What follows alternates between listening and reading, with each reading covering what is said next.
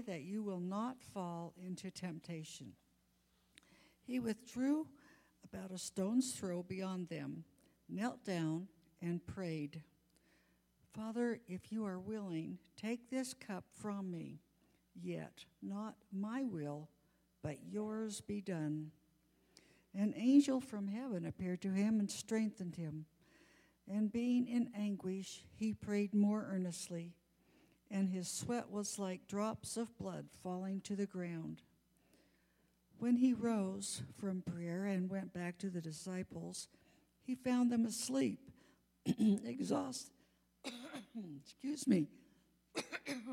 they were exhausted from sorrow. Why are you sleeping? He asked them. Get up and pray so that you will not fall into temptation. While he was still speaking, a crowd came up, and the man who was called Judas of the twelve was leading them. He approached Jesus to kiss him, but Jesus asked, Judas, are you betraying the Son of Man with a kiss? When Jesus' followers saw what was going to happen, they said, Lord, should we strike with our swords? And one of them struck the servant of the high priest, cutting off his right ear. But Jesus said, No more of this. And he touched the man's ear and healed him. Then Jesus said to the chief priests, the officers of the temple, and the elders who had come for him, Am I leading a rebe- rebellion that you have come with swords and clubs? Every day I was with you in the temple courts, and you did not lay a hand on me. But this is your hour when darkness reigns. The word of the Lord.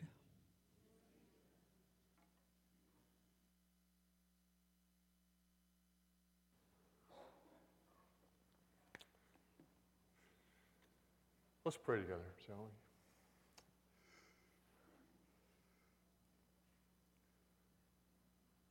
Lord, we ask that you leave no part of our lives untouched. We have entered into this place today to sing to you, to sing of you, to hear from you, to connect with you. Receive our worship, O God. Receive these gifts which we've presented. May we hear your voice through your scripture. May we attune our hearts to you alone. In Jesus' name, amen. I'm thinking it must have been a huge disappointment to Jesus. And maybe that's not quite the right word, disappointment, for all that was going on in his inner life in those moments, in those days there in Jerusalem. Just moments and steps away from the horrors of the cross. Maybe it was just utterly lonely for him.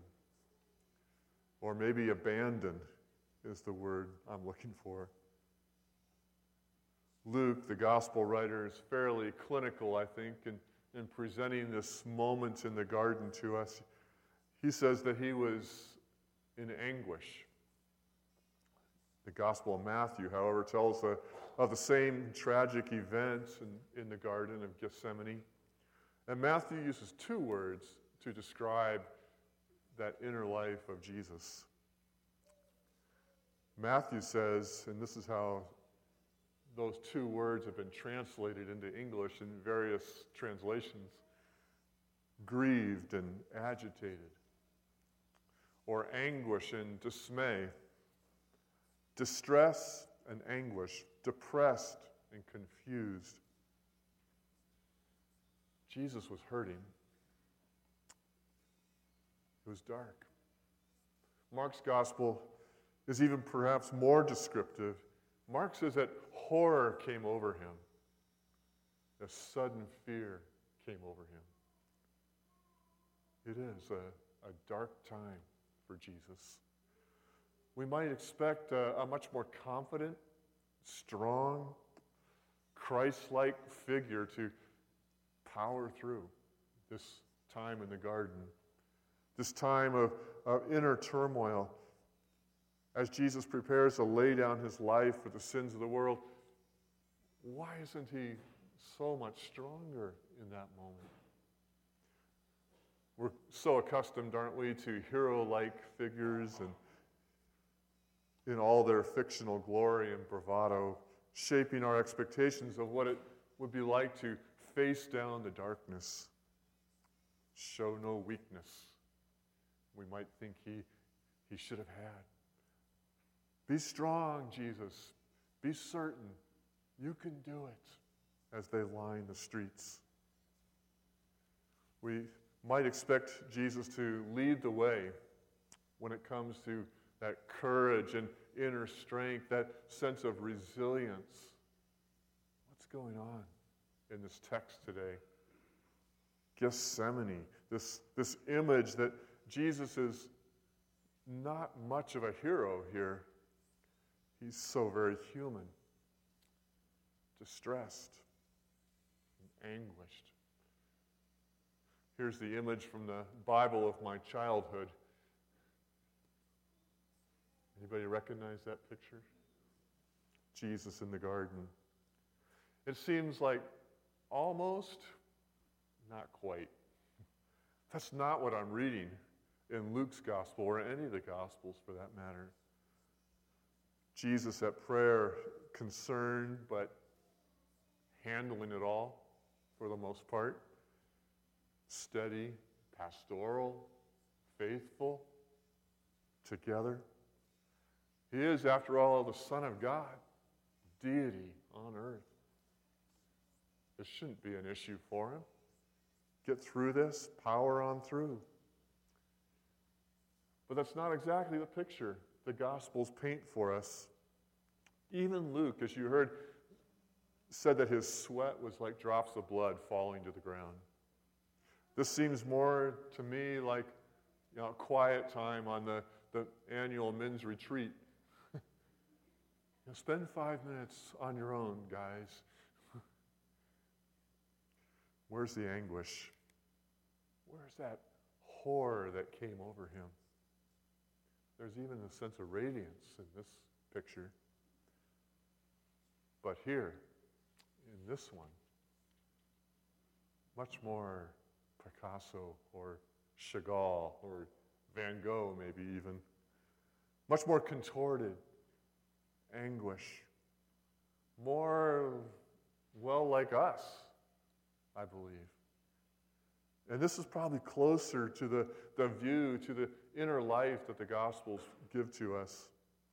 This is more the Jesus in the garden all those years ago, bowed down, caught in the shadows, alone.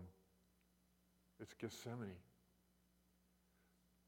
This Aramaic word that simply means to be pressed, it uh, speaks to how they would press olives there in that garden. Two huge slabs of rock where crushed olives would be placed between them and then pressed and crushed. The oil would run out of the olives and down the rock and into clay jars where it would be collected. We can't help but think of Jesus crushed, weighed down, pressed, his blood flowing down the cross. Isaiah prophesied much of that so many years before.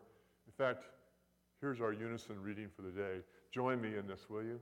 From Isaiah 53.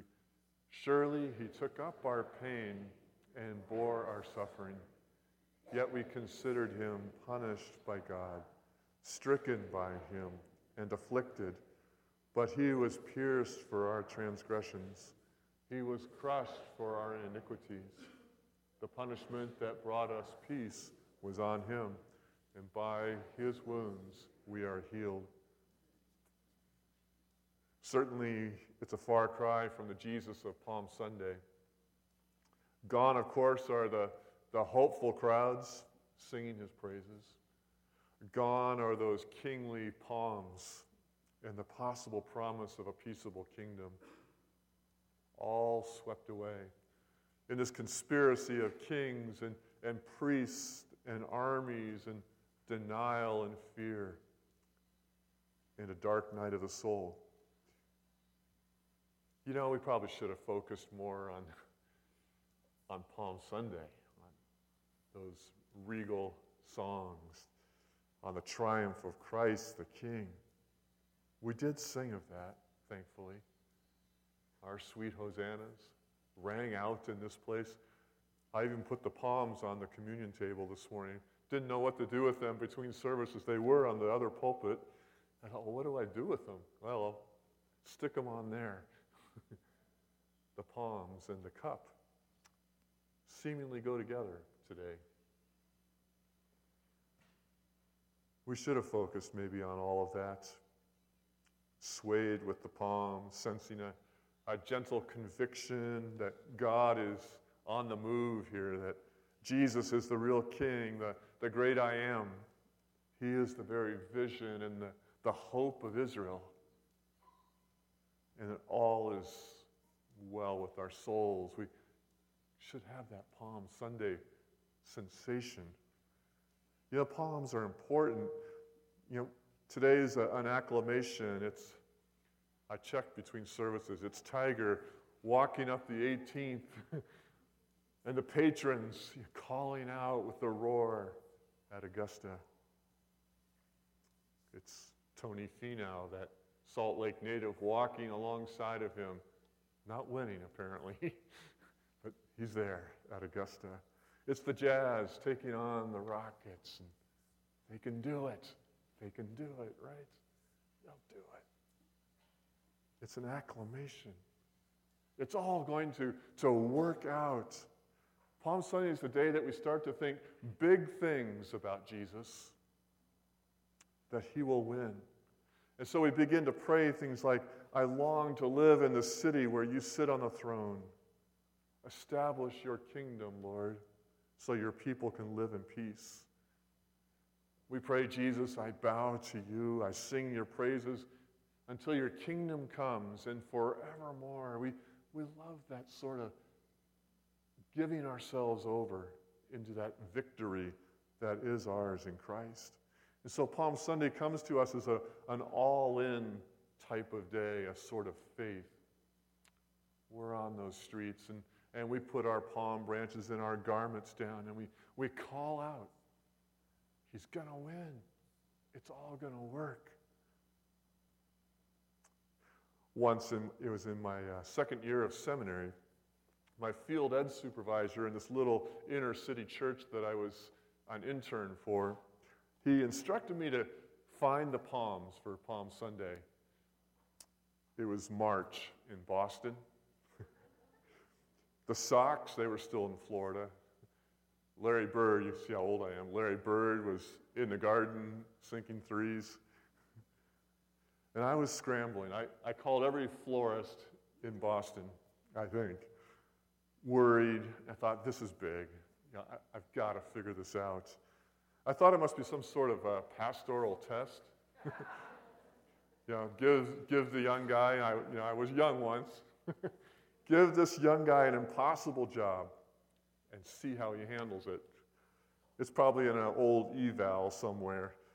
Steve exhibited a high level of anxiety when confronted with a difficult pastoral situation.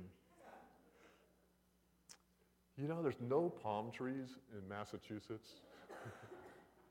Not a one, maybe somebody's apartment, but you know, I felt like those disciples when instructed to go and to secure the young donkey. The instructions, you remember, just tell the owner, the Lord has need of it. right. I mean, who would do that, right? So finally, I, I walked into a, a flower shop that had some ferns, which if you didn't care too much or you didn't look too close, they might be in the palm family. so I went up to the shop owner and I said, The Lord has need of these. I didn't really say that, but I bought them. and they must have worked because I didn't flunk field ed. But we realize that these palms, they're, they're important, aren't they? They are the branches of royalty. They are the, the red carpet spread before the king. And in Jesus' case, the palms are, are connected to those shouts. That shout of Hosanna.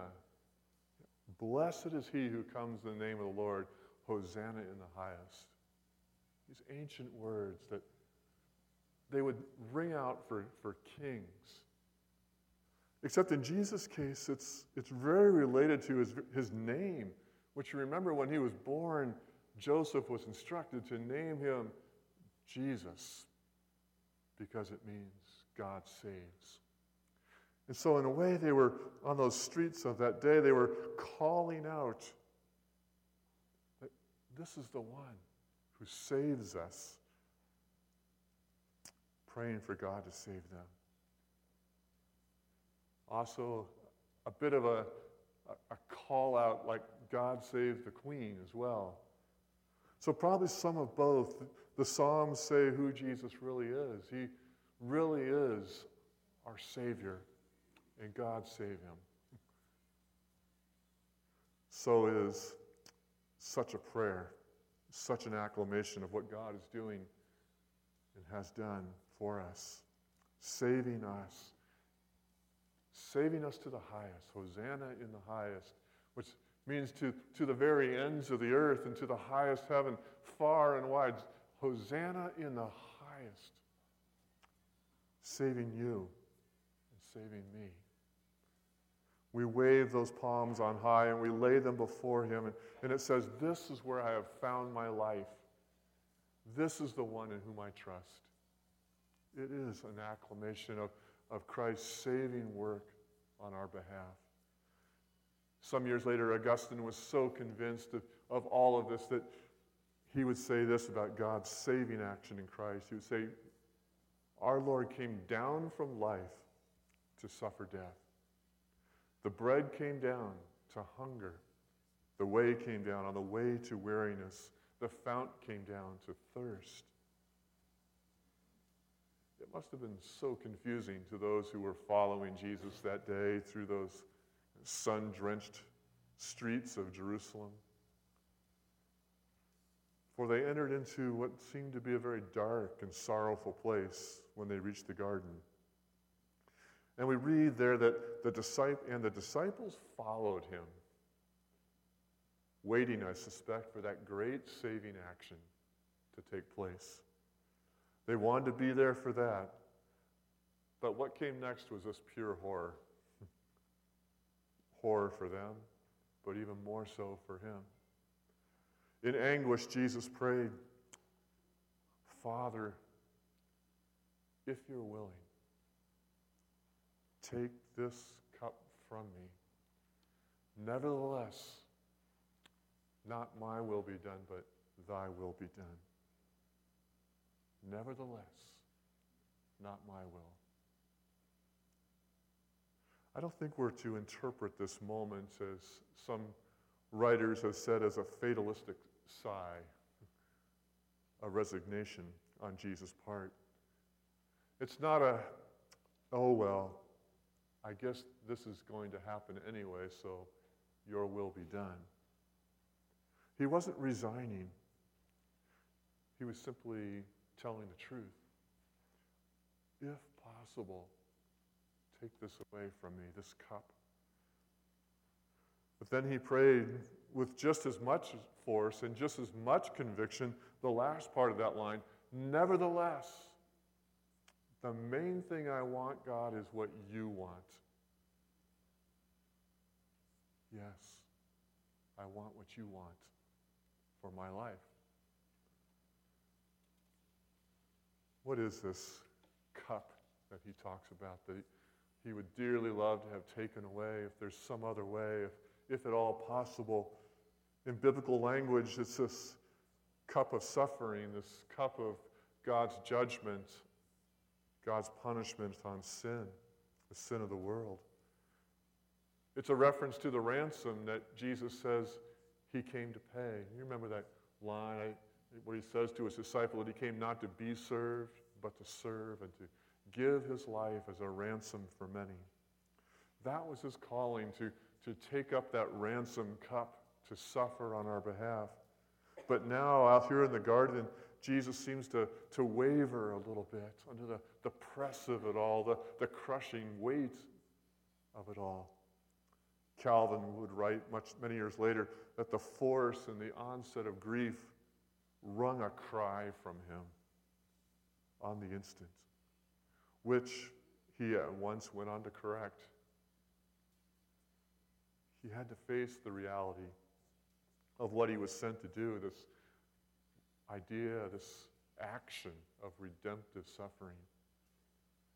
And it was so dark, and the weight was so heavy to bear the sin of us all, to bear the horror of, of God's judgments on humanity. Nevertheless, Jesus said yes to that reality, to his reality. He quickly consents and, and does say yes, making it conceivable that you and I, perhaps we also can consent to being followers of Christ when we find ourselves in, in places of, of anguish where it's dark, where we're not quite sure about things, wishing it were otherwise we can move forward into our own realities and say, Nevertheless, thy will be done. Madeleine L'Engle, her words track with my own thoughts on, on this concept. She once wrote these words that someone has altered the script. My lines have been changed. I thought I was writing this play. Did Jesus feel that to some degree? If permissible, if possible, take this away from me, this cup. Yet it's hardly ever that way, is it? The script is almost always altered. John Ortberg writes of this idea about saying yes to reality that Jesus shows to us. This is a great quote. That the reality of this world is that I was born into someone else's kingdom. My life came to me as a gift I did not choose. It is suspended from a slender thread that I did not weave and cannot on my own sustain. Many are the plans in a human heart, but it's the Lord's purpose that prevails. So I will resign as master of the board.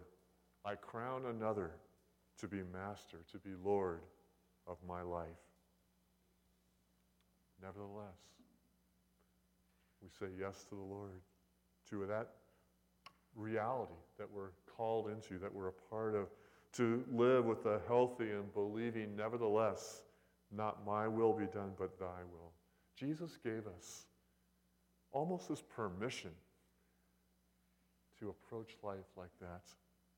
Not resignation so much as a wanting to be able to, to do that which God wants us to do. That it's okay, Jesus says, to say yes to reality. It's almost a new way to, to wave our palms, isn't it? It's not just acclamation of, of who God is in Christ, but it's acclamation of our own lives in Christ. Nevertheless, not my will, but thy will. I wonder if you've been watching or reading about these three churches down in Louisiana, been torched in the last couple of weeks uh, arson. So tragic. Uh, you just can imagine what that must feel like to a congregation, uh, what it would be like in, in, in our congregation. Uh, dark, an agonizing cup to drink. There's a picture of one of the churches in Louisiana. Last Sunday, when they met in, a, I think, a Masonic hall, here's what one of the pastors said. He said, They burned down a building, but they didn't burn down our spirit. That's a nevertheless, isn't it? One woman in one of the other congregations said this. She said, It isn't right. Something isn't right, but God has the last word. Where does a response like that come from? Where's the anger? Where's the let justice be served? It's a nevertheless. She goes on and says, We're going to keep on keeping on. It was heartbreaking. I, I, I cried so much, she said, already when they called to let me know that our church had now burned. I didn't know what else to do. I just said, Lord, you're in control.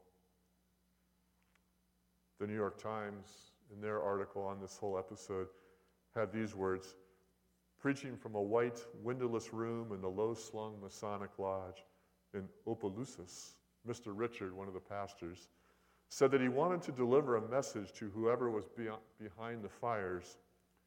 He had an usher place an empty chair next to him on next to his brown lectern, a seat for someone he called Mr. Firestarter. We forgive you, Mr. Firestarter, Mr. Richards started, his voice rising and straining with each sentence. We love you, Mr. Firestarter. We thank you because you didn't burn up our children. Our prayer for you, Mr. Firestarter, is that you meet our Savior. That's a nevertheless. A nevertheless I hope I would be able to say in similar circumstances. When life rises up and it seems dark and foreboding and anguishing, to say, Nevertheless, not my will, but thy will. It's never easy to live into the will of God.